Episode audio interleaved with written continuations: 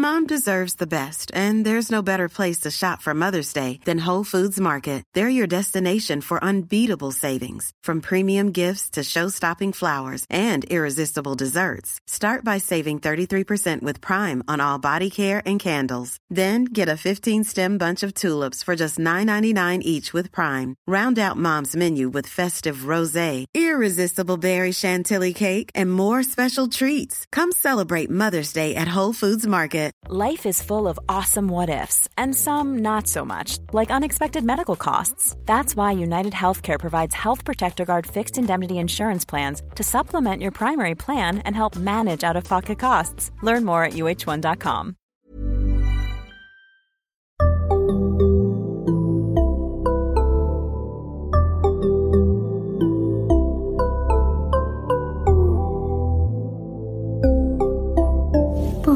Barnpsykologerna. Välkomna till Barnpsykologerna, en podcast med Liv Svirsky och Lars Klintvall. Och idag har jag med mig en gäst som heter Dan Wetterborg. Hej Dan, välkommen. Tack, hej. Och vi ska prata om borderline personlighetsstörning eller emotionellt instabil personlighetsstörning, men med fokus på killar idag. Eh, något som du är expert på Dan, eller hur? Ja, jag är väl det. Du kan väl börja med att presentera dig då så att lyssnarna vet vem du är. Okej, ja, men jag heter ju Dan då och jag arbetar som psykolog. Eh, och när jag är ute och träffar patienter så är det vuxna patienter och då jobbar jag med en behandling som heter dialektisk beteendeterapi. Som är en sorts variant av kognitiv beteendeterapi som är särskilt utformad då för patienter med Eh, emotionellt instabil personlighetssyndrom. Och sen eh, när jag inte är på mottagningen och träffar patienter, då är jag på Karolinska institutet och där jobbar jag som lärare och forskare. Och både min forskning och mycket av det jag gör med patienterna har kommit att handla om då män med emotionell instabilitet som vi försöker hjälpa med dialektisk beteendeterapi. Så att det är liksom ett, ett specialintresse som jag har kan man säga. Just det. Eh, och och vi, vi kommer tillbaka till det här just med män. Men till att börja med kanske bara definiera vad är, jag sa inledningsvis borderline personlighetsstörning eller emotionell instabilitet. Eh, kan inte du beskriva liksom, varför har vi ens två ord för det här och vad, vad är det för något? Exakt, så att det, ibland gör vi kanske saker krångligare än det behöver vara här då. då. Men det stämmer, det finns två olika eh, ord för det här tillståndet som alltså är en psykiatrisk diagnos. Och det har att göra med att vi har två olika system för att diagnostisera. Och I det ena systemet så eh, använder vi ordet borderline, eller borderline personlighetssyndrom. Och i det andra systemet så, så heter det emotionellt instabilt personlighetssyndrom. Och egentligen så det här med emotionellt instabilt personlighetssyndrom, den, den titeln tycker många av oss är bättre eftersom den beskriver själva kärnproblemet som, som eh, patienter som, som behöver vår hjälp har. Eh, men ändå är det så att om man som jag är forskare och är ute och letar i databaser och sådär internationellt så heter det nästan alltid borderline personality disorder. Då. Så att den där eh, borderline-etiketten den hänger liksom kvar och kommer säkert göra det ett tag till. Så att, men vi kan ju bestämma oss för att vi säger emotionell instabilitet eller emotionellt instabilt personlighetssyndrom här nu då. Det tycker jag låter jättebra. Och vad är det då? Om du skulle beskriva hur det yttrar sig eller Ja, hur man ehm, för, att, för att uppfylla kriterier för den här diagnosen då. Då ska det vara så att jag upplever, inte bara övergående utan över en längre tid, så har jag stora svårigheter med att reglera känslor. Eller med andra ord att själv påverka känslor. Och det tar sig uttryck då i att jag får väldigt mycket starka smärtsamma känslor. Ehm, så att de omkring mig, de lägger märke till det här och, och jag själv också då. Och um, lider av, av uh, känslomässig instabilitet kan vi säga. Så det är liksom ett, ett generalproblem, eh, som, ett väldigt viktigt kliniskt problem som våra patienter har. Och sen så har jag också svårigheter med impulsivitet. Alltså att jag gör saker. Eh, ofta gör jag det då när jag har starka känslor för att försöka ta bort dem eller minska dem eller kanske till och med undvika att de ska komma eh, till att börja med. Och de där impulsiva beteendena som jag tar till, de kanske fungerar på kort sikt men de har ofta väldigt eh, skadliga långsiktiga följder. Och det, det, som vi oftast pratar om då, det är olika varianter av självskadebeteenden. Till exempel. Att skära sig eller bränna sig eller tillfoga sig vävnadsskada eller göra, göra sig själv illa med flit helt enkelt. Som ett sätt att, att distrahera sig och, och lindra eh, starka smärtsamma känslor. Men det finns många andra typer av, av impulsiva eh, eh, problembeteenden som, som kan vara aktuella. Och sen är det också typiskt så att jag har problem i relationer och särskilt nära relationer. Så att många av de, de nära relationerna som jag har då, de, de blir liksom kaotiska och de kännetecknas av att vi, vi gör slut kanske och blir ihop igen. Och, och jag kan pendla mellan att jag tycker att någon är helt fantastisk och vill vara med den hela tiden och sen en, en, bara någon vecka senare så vill jag inte ha med den personen att göra längre. Och sen är det också så att många av, av våra patienter har samma typ av instabilitet när det gäller också bilden av en själv. Så, så att min självbild och min, min identitet, min känsla för vem jag är som person, den kan också svänga väldigt dramatiskt. Så att jag kan vara liksom övertygad om att jag är, jag är på väg åt ett visst håll i livet och jag har en, en, en viss uppsättning värderingar och en, en riktning sådär och sen helt plötsligt så byter jag. Så, um, så, att, så att instabilitet är ofta liksom nyckelordet instabila känslor, instabila beteenden, instabila relationer och, och instabil självbild. Så. Och då hör ju Liv att, att mycket av det här är ju sånt som hör till när man är tonåring. Eh, Verkligen. Så att, eh, eh, men det har då visat sig att, att tidigare så var kliniker och forskare de var tveksamma till att ställa den här diagnosen innan en person var vuxen. Då. Att man tänker sig att det här är problem som ska ha liksom funnits med under en lång tid. Och, och precis som, som vi just konstaterade så är det kanske normalt att ha den här typen av upplevelser när man är tonåring. Kanske inte, även om självskadebeteenden är betydligt vanligare än vad i alla fall jag trodde eh, i, i, hos våra tonåringar. Eh, men, men, så tänker vi kanske ändå inte att det är en del av en normal eh, tonåringsliv. Mm. Eh, men hur som helst, nu har det visat sig då att, att det går att på ett tillförlitligt sätt skilja ut en grupp eh, också tonåringar som har den här typen av besvär och som kommer att få den här diagnosen i vuxen ålder. Och det finns en hel del som talar för att det är viktigt att identifiera dem och kanske då till och med ställa den här diagnosen mycket tidigare än vad vi har gjort. Så att vi kan hitta dem och hjälpa dem. Så, så att med andra ord så pratar vi om en grupp då barn eller tonåringar som har de här problemen men men på ett mycket tydligare sätt, ett mycket mer uttalat sätt än, än sina kamrater. Och framförallt så leder det här till ett stort lidande för dem och förmodligen för deras anhöriga och familjer och så också.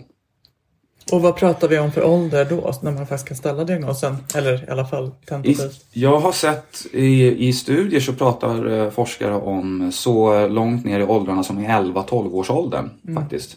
Mm. Eh, jag tror inte, min erfarenhet är att kliniker i, i Sverige och så är, är, ställer inte den här diagnosen på så unga barn. Um, så att um, men, men um, någonstans uppåt de senare tonåren uh, där tror jag att vi har blivit mer benägna att ställa den diagnosen. Så. Men din kliniska erfarenhet när du träffar de vuxna, ja. om de, när de beskriver sin barndom, kan man då säga att det här fanns redan i 11-årsåldern till exempel? Ja, det är en bra fråga. Ehm, jag skulle säga att eh, det typiska för de som vi träffar, de vuxna patienterna, det är att de har haft svårigheter väldigt länge. Mm. Ehm, så att det, är, det typiska är att, att de har haft besvär så pass tidigt. Ehm, och sen är det svårt för mig att avgöra då, är det, såg besvären precis likadana ut som de gjorde då, när de, eller gör nu när jag träffar dem när de är vuxna? Men Många av våra kvinnliga patienter till exempel har haft, kämpat med ätstörningar eh, under den här tiden. De flesta som börjar med ett självskadebeteende, de börjar där någonstans i 13, 14, 15 års ålder. Så, mm. um, så att jag skulle nog säga att det, det, är inte ovanligt i alla fall att de här besvären har funnits med så pass tidigt. Nu vet jag inte om vi lämnar ditt område lite grann, du får säga till i så fall. Jag bara tänker att i den åldern, om man som förälder då lyssnar på det här och tänker att man har en 12-13-åring eller så som har, bör, alltså har vissa av de här dragen. Mm. Så är det ju också, dels är det svårt att skilja då från normalutveckling. Mm. Men jag mm. tänker att det finns ju också till exempel ADHD. Alltså den här snabba pendlingarna, impulsiva beteendet mm. skulle ju också kunna likna ADHD. Kan man säga någonting där om liksom, på, på vilket sätt liknar det, på vilket sätt liknar det inte? Ja, det här är en väldigt bra fråga. Um, jo, men så här. Vi, vi pratar ju ibland om samsjuklighet då. Mm. Alltså att eh, en benägenhet att ha en typ av problem och sen också någonting annat. Så. Och många av våra vuxna patienter de har ju eh, också eh, olika sådana här eh, neuropsykiatriska funktionsnedsättningar. Bland annat ADHD. Eh, en del har, har eh, autism också. Så att det finns nog en, en betydande grupp personer som som liksom har eh, båda typerna av besvär. Och sen är ju frågan då, precis som du säger, är det, vad skiljer de åt då? då? Så att för, för utan att jag är, är någon, någon eh, större auktoritet när det gäller ADHD så tänker vi oss då personer som, som har svårt att eh, att reglera sin uppmärksamhet och, och hyperaktiva och sådär. Precis som du beskriver så kommer man då också förmodligen ha svårigheter med impulsivitet såklart och också kanske då med det här med känsloreglering, att man får starka känslor och, och det blir kanske lite rörigt omkring en i ens miljö så att det kan, kan definitivt bli relationsproblem och så också. Och um, Ibland hör jag personer då som, som diskuterar och nästan bråkar med varandra om är det det ena eller är det det andra. Um, och det finns naturligtvis ett värde i det. Eh, men klinikern i mig kan tänka att, att det viktiga är väl ändå att titta på vad är det för typ av svårigheter som det här barnen eller ungdomen har och hur hjälper vi den personen på bästa sätt. Ehm, och ehm, eh, och eh, tittar vi med ADHD på ADHD-besvären så finns det en del eh, liksom farmakolog, alltså läkemedelsbehandlingar som har effekt och så. Men tittar man på de de psykologiska interventioner som vi i vuxenpsykiatrin eh, erbjuder till, till patienter med ADHD så liknar de i väldigt stor utsträckning de, de interventionerna vi erbjuder till våra känslomässigt instabila patienter. Förmodligen av det enkla skälet att de är så pass lika de mm. patientgrupperna så att det är rimligt att tänka sig att de är hjälpta av ungefär samma sak. Mm. Så att jag skulle tycka, jag skulle, mitt råd skulle vara att, att, att uh, har din tonåring uh, svårigheter med impulsivitet och känsloreglering och, och så. Så, eh, så sök vård och, och få saken utredd. Och, och, eh, och som sagt, det, eh, förhoppningsvis så, så ehm, kan din tonåring få hjälp. Ehm, kanske både med, med läkemedelsinsatser om det är mer åt ADHD-hållet eller, eller båda. Mm, just det. Jättebra. Ett långt och krångligt svar men, men ändå. Ja, men eh, och intressant och viktigt tänker jag. Mm, verkligen. Eh, men om vi då går tillbaks till eh, det här, vårt faktiska ämne. För, för det är ju så att länge har man ju pratat om kvinnor med den här problematiken. Det har ju liksom varit som att det bara är kvinnor som kan ha den här problematiken. Eh, och så är det ju inte riktigt. Så vad säger vi där? Varför har vi bara sett kvinnor? Varför har vi bara pratat om kvinnor? Och hur ser det ut egentligen? Ja, det där är ju en väldigt... Ja, precis. Det, det, är precis eh, så det ligger till. Jag minns när jag gick på psykologprogrammet i början av 2000-talet och, och, hade föreläsningar om, om eh, det här tillståndet eller borderline eh, personliga syndrom som man sa då. Och då var det helt okomplicerat att, att beskriva det som att det här är något som drabbar kvinnor. Så, så jag trodde ju det. Mm. Tills dess att, att jag började forska i, i området och började leta lite. Och det visar ju sig då att att eh, det finns ingen, inget stöd för den här tanken att det, att det finns några, några könsskillnader egentligen eh, när det handlar om hur vanligt det här tillståndet är ute i den allmänna befolkningen. Mm. Så att när man har gjort sådana här stora studier och gått ut till, till allmänheten då, internationellt, både i USA och, och, i Europa, så tenderar man att hitta att det är ungefär lika många män som kvinnor som, som har de här besvären. Eh, och det har också det har gjorts lite mindre sådana studier när det gäller tonåringar. Eh, barn. Men fynden är de samma. Eh, så att det verkar som att det, det finns lika många liksom pojkar som flickor som eh, är drabbade av de här besvären. Mm. Så hur kommer det sig då att vi bara pratar om kvinnor eller, eller att vi har fått för oss att det här är, är för flickor och kvinnor? Jag har ju naturligtvis grubblat en del på det och jag tror att, att en del av det har nog att göra med hur det gick till när den här diagnosen blev en diagnos på 70-talet.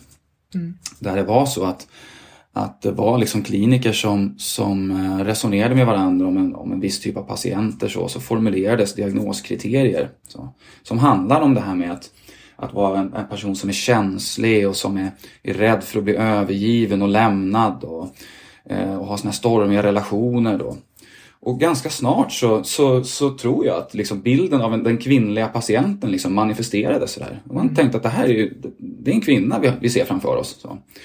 Och så har det liksom följt med, tror jag. Um, så, och det finns en del, en, en del forskare som argumenterar för det och det finns en del studier som visar på det också. Att vi faktiskt har eh, vi har liksom idéer om vad som är manligt och kvinnligt.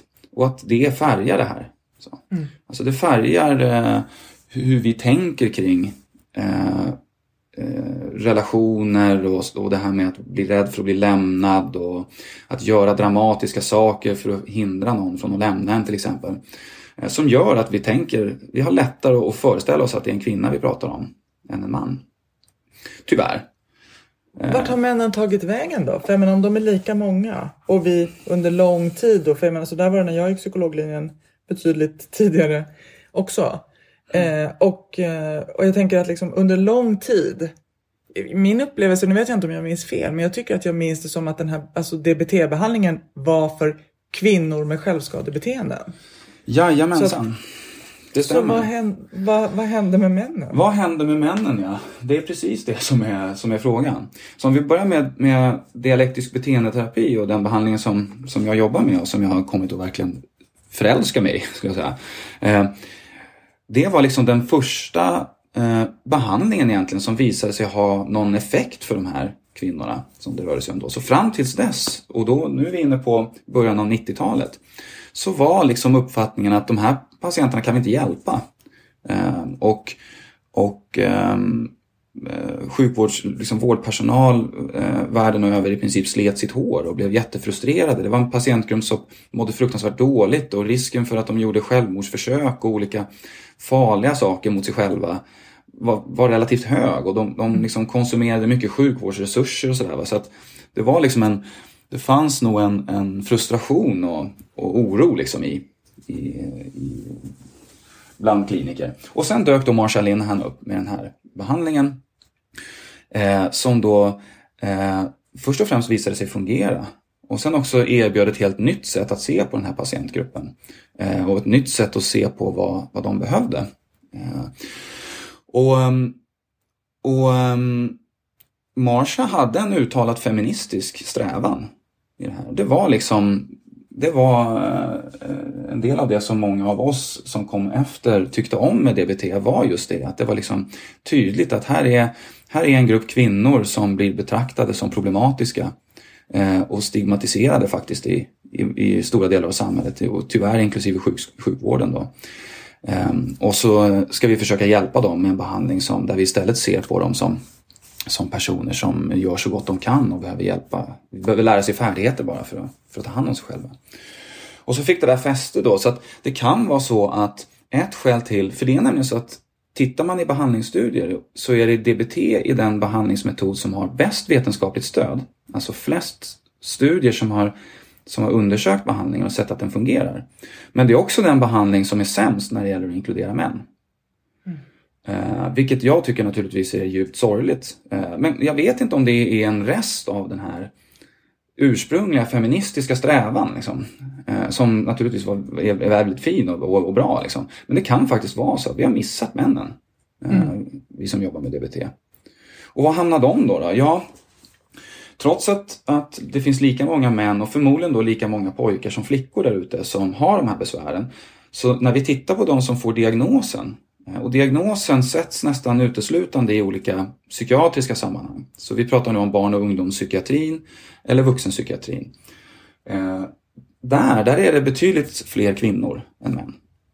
I Stockholm, vi har precis eh, publicerat en, en sån här stor registerbaserad studie där vi kikade på det här för vuxna patienter. Och då såg vi att ungefär 14 procent av de som hade fått diagnosen i, i Stockholm eh, mellan 2012 och 2016 var män. Så. så. det betyder då att, att eh, om det är 50-50 ute i, i, eh, befolkningen, varför är det bara 14 procent män i vuxenpsykiatrin? Och jag tror inte att det är fler hos barn och ungdomspsykiatrin. Jag tror mm. snarare färre eh, faktiskt. Så var är de här pojkarna och var är de här männen då? då? Eh, och det finns en del som tyder på att de kanske hamnar i andra eh, system. Som beroendevården i Sverige till exempel. Vi har ju delat upp beroendevård och psykiatri. Och I beroendevården är man inte riktigt lika benägen att ställa den här typen av diagnoser. Så det kan vara ett skäl till att vi inte riktigt hittar dem. Ehm, det finns skäl att tro att många av kriminalvårdens klienter har den här typen av besvär. Ehm, och där är det ju 90% som är män ungefär. Så att det kan vara så att en hel del av pojkarna och männen de får kontakt med, med den typen av, alltså kriminalvården eller motsvarande då, Statens institutionsstyrelse som, som tar hand om unga personer som har ett, ett allvarligt utagerande beteendeproblem till exempel. Ehm, men jag tror ändå, jag sticker ut hakan lite och säger att jag tror inte att det är hela förklaringen. Utan jag tror att det också är så att pojkar och män är, är sämre på att söka vård generellt. Så det skulle vi behöva göra någonting åt. Och sen är jag orolig att vi som sitter i sjukvården, vi ställer andra frågor till kvinnor än till män och, och till flickor än till pojkar när de väl dyker upp. så. Mm. Um, för, och för att göra saker ännu krångligare så, så, tror jag, i alla fall de här vuxna männen som jag träffar, de har kanske ett annat sätt att förstå sig på sig själva och ett annat sätt att beskriva sina känslomässiga problem än kvinnor, bara i kraft av att de är män och har vuxit upp i, som pojkar och tonåringar i Sverige. Och, och hur jämställda vi än är jämfört med andra länder så vågar jag påstå att, att vi har olika förväntningar på hur pojkar eh, ska bete sig och hur de Mom deserves the best, and there's no better place to shop for Mother's Day than Whole Foods Market. They're your destination for unbeatable savings, from premium gifts to show-stopping flowers and irresistible desserts. Start by saving 33% with Prime on all body care and candles. Then get a 15-stem bunch of tulips for just $9.99 each with Prime. Round out Mom's menu with festive rosé, irresistible berry chantilly cake, and more special treats. Come celebrate Mother's Day at Whole Foods Market.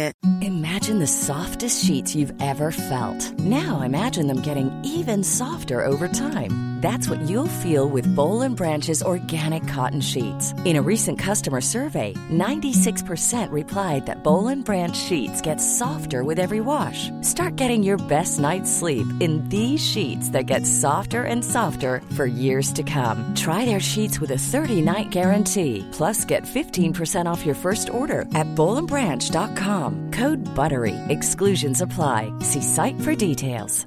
A lot can happen in the next three years. Like a chatbot may be your new best friend. But what won't change? Needing health insurance. United Healthcare Tri Term Medical Plans are available for these changing times. Underwritten by Golden Rule Insurance Company, they offer budget friendly, flexible coverage for people who are in between jobs or missed open enrollment. The plans last nearly three years in some states, with access to a nationwide network of doctors and hospitals. So, for whatever tomorrow brings, United Healthcare Tri Term Medical Plans may be for you. Learn more at uh1.com. ska ta hand om sina känslor och, och så. Så att det är ju betydligt vanligare att män som söker vård för den här typen av problem pratar om sig själva som att de är arga. Har, har problem med aggressivitet och ilska. Sådär, va? Ehm, och har betydligt svårare att prata om, om um, självskadebeteenden till exempel. Än, än uh, mina kvinnliga patienter. Så att det, kan, det finns förmodligen många, som vanligt då, så finns det förmodligen många faktorer och det är förmodligen mer komplext än vad vi förstår. Men summan av, av alla de här blir då att, att eh, det fortsätter att bara vara fler kvinnor eh, som får diagnosen. Du kan det vara så också att män, självskadebeteende, du sa att de pratar mindre om självskadebeteenden, men kan de Självskadebeteendena antas ju fylla funktionen av känsloreglering. Alltså att man själv, som du var inne på tidigare, man självskadar för att man har så psykiskt ont som man vill på något sätt distrahera bort den smärtan. Men kan man tänka sig att män då själv, eh, förlåt, eh, känsloreglerar mm. med andra beteenden än just självskador? Och att det är det som också gör att de liksom Ja, det, de det, det är liksom som vanligt här då. Det, typ när två psykologer pratar så, så blir det bara så här å ena sidan och andra sidan och både mm. och. Liksom. Jag, vi får, jag ber om ursäkt till lyssnarna på förhand. Men, men det, vi är ju trots allt psykologer, vad ska vi göra? Yep.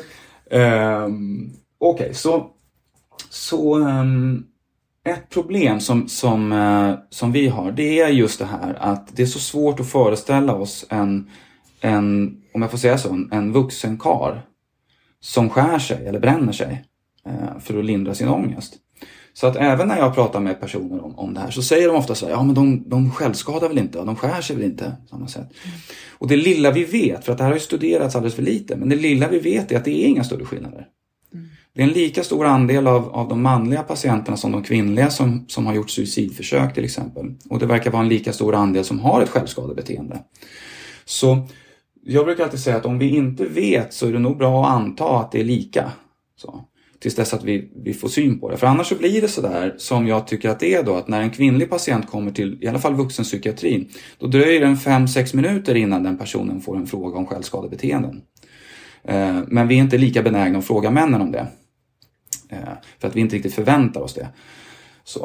Eh, men det är å ena sidan. Och sen å andra sidan så finns det en del stöd för att bland annat um, i de yngre åldersgruppen så ser vi konsekvent skillnader. Alltså att kvinnor, det är vanligare att flickor självskadar, har självskadebeteende än pojkar. Um, så att det är nog rimligt att utgå från att det är så, ser ut så i, i den allmänna befolkningen. Um, och att det kanske också kan vara så i gruppen uh, unga uh, personer med emotionell instabilitet. Liksom. Mm. Um, det finns lite som tyder på att pojkar och män som med, med, med emotionellt instabilt personlighetssyndrom som har ett självskadebeteende, de kanske gör på ett lite annorlunda sätt. kan vara så att de inte är så benägna att skära sig i armarna. Det finns vissa tecken som tyder på att det uppfattas som ett kvinnligt sätt att, att självskada. Eh, att, att, att eh, skära sig i armarna. Så, så att, eh, det verkar vara vanligare med att kanske bränna sig på olika sätt eller slå på sig själv med tillhyggen hos pojkar och män. Eh, så det kan också vara saker som gör att, eh, att de som finns omkring de här personerna kanske inte uppfattar de här självskadebeteenden för de, de syns inte på samma sätt och de ter sig inte på samma sätt. Och jag har träffat många vuxna män som när jag frågar då Har du ett självskadebeteende? Så svarar de nej. Mm. Dels för att de kanske inte riktigt förstår vad det är för någonting. Så. Men när jag frågar vidare då så, så visar det sig att ja, men då, då eh, slår de händerna i hårda tegelväggar och sådär för att det ska göra ont. Liksom. Men de har själva inte tänkt att det där är ett självskadebeteende. Så, ehm, så, att, så att jag tror att det kan vara så att hos, även hos, hos ehm, yngre eh, pojkar som har de här svårigheterna så kanske de inte själva helt enkelt alltid har koll på heller vad det är de gör och varför de gör och sådär. Ehm, kan det också då bidra till eh, att man inte... Ja, att de hamnar på olika platser inom i vårdkedjan. Alltså jag tänker så här att om man skär sig, oftast så vet de flesta som skär sig gör ju det i tysthet och de väldigt många döljer ju också sina ärr, inte alla men, men många gör ju det. Eh, att slå till exempel då som du säger hårt i en vägg skulle kanske ibland kunna ske mer publikt. Mm. Kan det vara så? Och att det då uppfattas som ett mer våldsamt beteende, ett mer utagerande beteende? Jag tror det. Jag tror att um, jag har för mig att det generellt sett så är fler flickor inom barn och ungdomspsykiatrin. Och att det är fler pojkar då till exempel inom socialtjänsten och, och den typen av instanser som man hamnar på om man då har beteendeproblem som uppfattas som kanske lite våldsamma eller normbrytande eller, eller sådär. Va? Mm. Um, och vi, vi tror att det där att, att man i, i den yngre, de yngre tonåren att man har den här typen av beteendeproblem som att man kanske skolkar eller, eller eh, snattar eller, eh, eller är inblandad i våldsamheter och, och eh, så. Vi tror att det är eh, en riskfaktor för att utveckla den här typen av svårigheter när man blir äldre hos både flickor och pojkar. Ehm, och det finns kanske skäl då att anta att, att pojkar som har den här, som är födda med den här eh, känsligheten, eh, att de löper en större risk att hamna den vägen och, och kanske bli uppfångade av andra eh, instanser än psykiatrin. Liksom. Mm. Och de kanske då tidigt lär sig att det här är inte psykiatriska problem. Eh, det är något annat. Mm. Det är uppförande problem, uppförande störning som vi... Där ju pojkarna har en mycket större andel av diagnos. Exakt ja, diagnoserna. Mm. Du, nu, nu nämnde du lite så här förbigående någonting. Är födda med den här känsligheten. Vet man orsaker? Eller alltså finns det en... Vet vi varför ja, vissa utvecklar det här? Ja, vi vet en del. Så. Och det vi tror då, vår, vår bästa gissning, det är att, ähm, att det här är ju för sig ingen gissning, att redan när vi föds så föds vi med, med genetiska förutsättningar för att för att känna känslor kan man säga. Och vissa barn de kommer födas med ett ganska flackt eh, system för känslor. De kom, det kommer krävas ganska mycket för att de här bebisarna ska börja gråta och när de väl börjar gråta så går det över ganska snabbt. Och, och så här, det är nästan, jag har ju tre Eh, de är inte bebisar längre, eh, gubevars, de är, de är äldre. Men jag fick ju tre pojkar naturligtvis då, eftersom det här var mitt, mitt forskningsfält. Och vissa bebisar, de är som man kan, lämna, man kan liksom lägga ifrån sig dem på sängen och gå på toa nästan och komma tillbaka. Så då ligger de bara där och suger på fötterna och är nöjda. så. Medan andra bebisar, de har ett, ett eh, system, känslosystem som är betydligt mer reaktivt. Så det krävs mindre för att de ska börja gråta. Och de är lite svårare att trösta och, och sådär. Och det där är en fullständigt naturlig variation mellan oss människor. Men vi tror att tittar vi på våra patienter när de är vuxna så har nog många av dem fötts med den här eh, Eh, benägenheten att känna mycket. Som vi tror är liksom genetiskt ärftlig. Så. Eh, men de allra flesta som, som föds med den känsligheten kommer inte utveckla några, några besvär i vuxen ålder. Och vi tror då att om man växer upp i en miljö där man får där man får lära sig att ta hand om det faktum att man kanske känner lite extra då kommer det där liksom lösa sig alldeles utmärkt. Eh, många av de patienter som vi har som vuxna, de har vuxit upp i miljöer där det kan vara så att, att de som ska ta hand om barnet och föräldrarna oftast har, eh, har ganska stora egna svårigheter. Så att de av olika skäl har de kanske inte riktigt lyckats lära det här lilla barnet hur hen ska förstå sig på och ta hand om, om eh, sin känslighet. Eh, och i värsta fall så kan man då ha kommunicerat till det här lilla barnet att du borde inte känna sådär och varför överreagerar du hela tiden? Och, och ska det alltid vara sånt strul med dig? Varför kan du inte vara mer som dina syskon? Och, sådär. Ehm, och den där typen av kommunikation eh, tror tror vi gör att barnet både blir rädd för sina känslor och eh, det är ju inte, det är inte bra att bli rädd för någonting om man ska lära sig att ta hand om det. Eh, om jag ska lära mig att spela gitarr så är det inte hjälpsamt om jag har gitarrfobi. Så att det är liksom den grundläggande grejen är att vill vi, vill vi kunna ta hand om våra känsliga barn, det första vi måste lyckas med då det är att hjälpa dem att inte bli rädda för sina känslor. Och att vi inte heller blir rädda för det. Eh, då har vi mycket bättre förutsättningar. Då. Eh, så att vi tror att, att det blir som en olycklig, du vet en sån här negativ spiral där ett barn som är lite känsligt får lära sig att det är problematiskt att vara så känslig. Och då får barnet ännu svårare att ta hand om sina känslor och då kommer de få ännu mer känsloutbrott och börja göra knasiga saker. Vilket blir ännu svårare för de vuxna att förstå. Så kommunicerar man ännu mer att vad håller du på med? Liksom. Och i värsta fall så blir det som en ond cirkel då som, som eh, gör att de, att de här svårigheterna med att ta hand om sina känslor och, och, och de följdverkningarna som kommer av det blir ganska stora och dramatiska. Då. Um, så det gör också att när vi tänker på interventioner så tänker vi att mm. förmodligen så skulle det vara hjälpsamt med sådana här föräldraträningsprogram som, som du kanske känner till som, som eh, ofta då bland annat av socialtjänsten erbjuds till föräldrar som har barn med, med beteendeproblem av mer utagerande slag. Där, eh, det kan vara så att, att vi skulle kunna åstadkomma ganska mycket med den typen av insatser, kanske tidigt då. Och kanske med ett ännu tydligare fokus på just den här känsligheten eh, som, hos både pojkar och flickor. Du, du tänker nu på till exempel Komet eller ABC och Precis. de programmen? Precis så. Mm. Eh, om, om man då tänker ändå på den här behandlingen, du har nämnt DBT.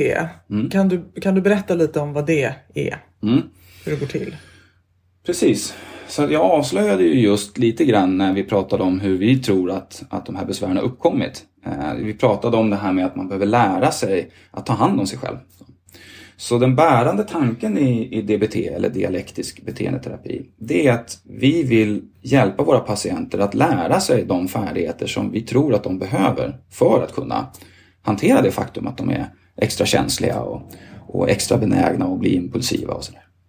Så att i behandlingen får våra patienter lära sig då färdigheter för att eh, eh själv kunna påverka sina känslor eller reglera sina känslor som vi säger. Man får lära sig lite färdigheter som hjälper en att, att eh, få stopp på impulsiva beteenden.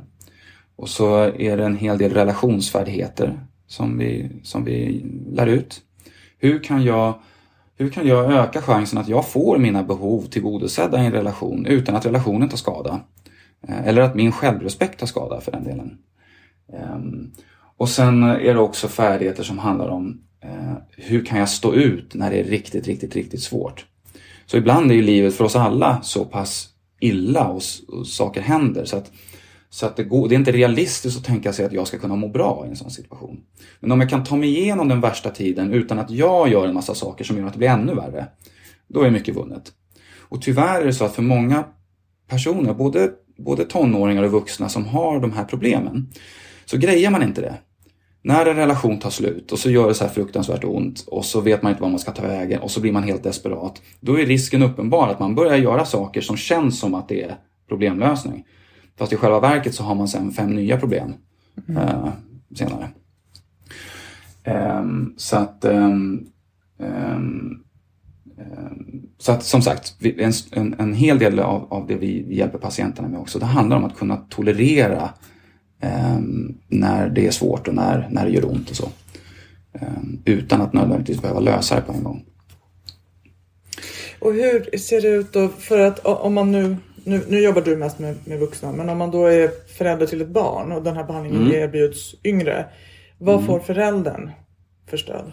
För den här, det här du har beskrivit nu, det är riktat till ungdomen då? Ja, exakt. Precis. Så, och vi har ett, ett jättefint um, en jättefin DBT-verksamhet inom barn och ungdomspsykiatrin här i Stockholm. Jag känner inte riktigt till hur det ser ut i övriga landet men jag, jag utgår från att det finns. Jag vet att det finns ett fantastiskt DBT-team också i södra Sverige, nere i, mm. i Lund tror jag de håller till. Som också är, är jätteduktiga på att ta hand om, om eh, barn och tonåringar. Och Uppsala har väl också? Uppsala har också, ja precis. Så det, det, det, jag, jag, tror och hoppas att metoden är spridd också bland, kliniskt bland, eh, inom barn och ungdomspsykiatrin i, i hela Sverige. Mm. Um, men precis som du beskriver, typiskt sett så får då ungdomen får tillgång till det här som vi precis pratade om. Det är en intensiv behandling så ungdomen kommer att gå i, i individuell terapi eh, och sen kommer hen också gå i en färdighetsträningsgrupp som det heter där, där hen får lära sig alla de här färdigheterna som vi pratade om. Och behandlingstiderna är ofta ganska långa så att man kan nog räkna med att, att gå i en behandling i eh, något år i alla fall. Eh, ett halvår, ett år.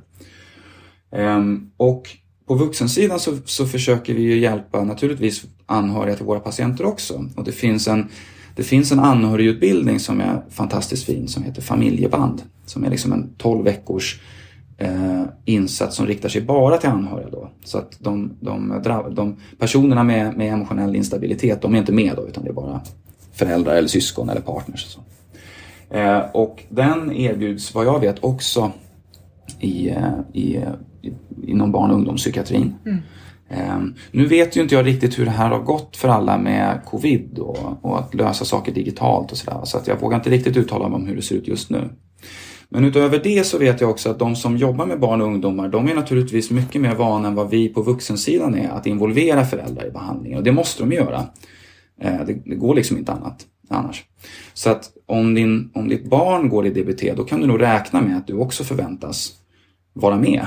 Eh, mm. Träffa terapeuterna. Eh, här i Stockholm vet jag att man har liksom en, eh, en individuell terapeut som träffar patienten då och, och sen har man de här färdighetstränarna som träffar patienten i gruppen och sen utöver det så har man en person som är avsatt då som hjälper föräldrarna. Mm. Jag vet inte hur det ser ut på andra ställen så men, men och vet du någonting om om man har eh, blandade grupper, alltså både killar och tjejer, eller om man brukar man skilja åt så att det är tjejer i Ja, precis. Vi, det är det som är lite unikt med det som vi har gjort då på, på vuxensidan där jag jobbar. Eh, att vi har möjlighet att erbjuda eh, eh, färdighetsträningsgrupper med bara män i. Och det har ju kanske att göra, eller det har delvis att göra med att in, långt ifrån alla, men en, en, eh, en del av männen som har de här besvären, de har ju också Antingen har de eller har haft problem med aggressivitet och kanske våld och, och en del kriminalitet och så. Och då kan det finnas skäl att vi erbjuder dem behandlingen för sig så att, så att inte de behöver sitta i en grupp med, med kvinnor som kanske har varit utsatta för mm. partnervåld till exempel. Eh, eh, så att både de här männen ska kunna sitta och beskriva de svårigheter som de behöver hjälp med utan att behöva ja, du vet, sitta och skämmas. Mm. Eh, och, och omvänt då att de kvinnorna som är i de här grupperna ska kunna sitta där då och, och liksom inte behöva bli påminda om eh, smärtsamma saker. Så, så hur som helst, det finns, det finns skäl att göra så, tänker vi. Mm. Mm. Men då har det också att göra med hur stort underlag jag har. Vi, har. vi är en stor mottagning, vi har möjlighet att få ihop tillräckligt många män för att göra det här. Eh, på andra ställen i landet så tror jag att man är mer benägen att stoppa in män i, i grupper där, där det oftast är kvinnor i. Då. Men det gör då typiskt sett att man exkluderar de här männen som har den här typen av aggressivitetsproblem. För att man, man av de skälen jag just beskrev så är man tveksam till att stoppa in dem i, mm. i gruppen med kvinnor i. Och det slutar då med att de inte får någon hjälp. vilket är besvärligt eftersom av flera skäl så kan vi tänka oss att det är en grupp som har extra stort behov av, mm. av hjälp. Mm. Och när det gäller på tonårssidan så som sagt, jag har en del kontakt med, med BUP i Stockholm. Och jag vet att de hela tiden försöker jobba med att få in fler pojkar. Eh, och de har nästan, de har väldigt få eh, mm. pojkar i, i eh, sina DBT-behandlingar.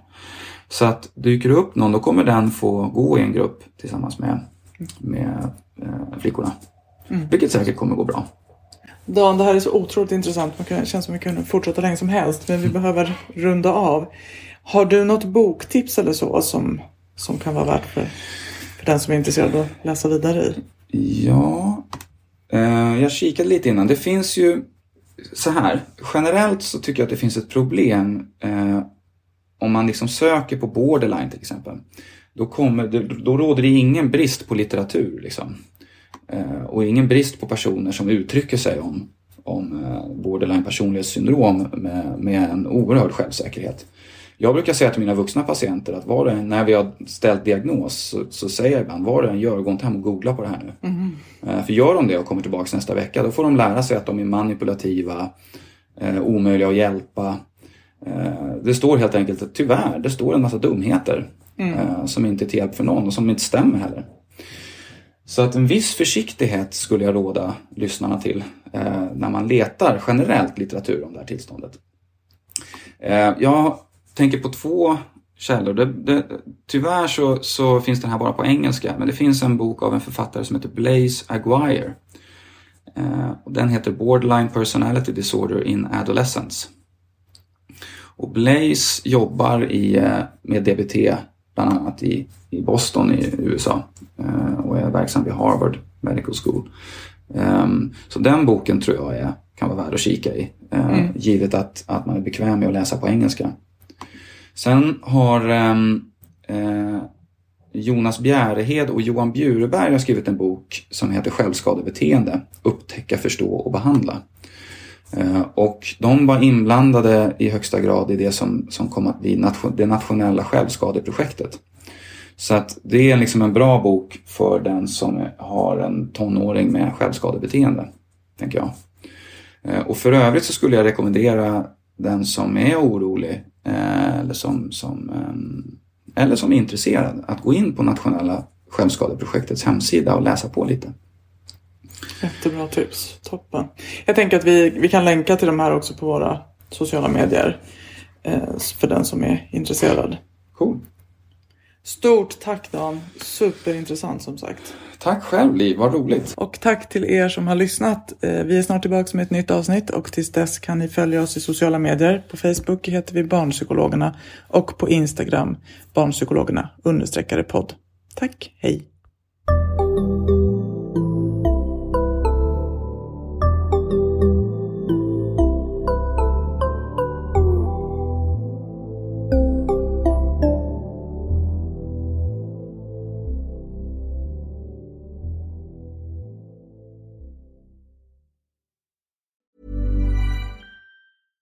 Ever catch yourself eating the same flavorless dinner three days in a row?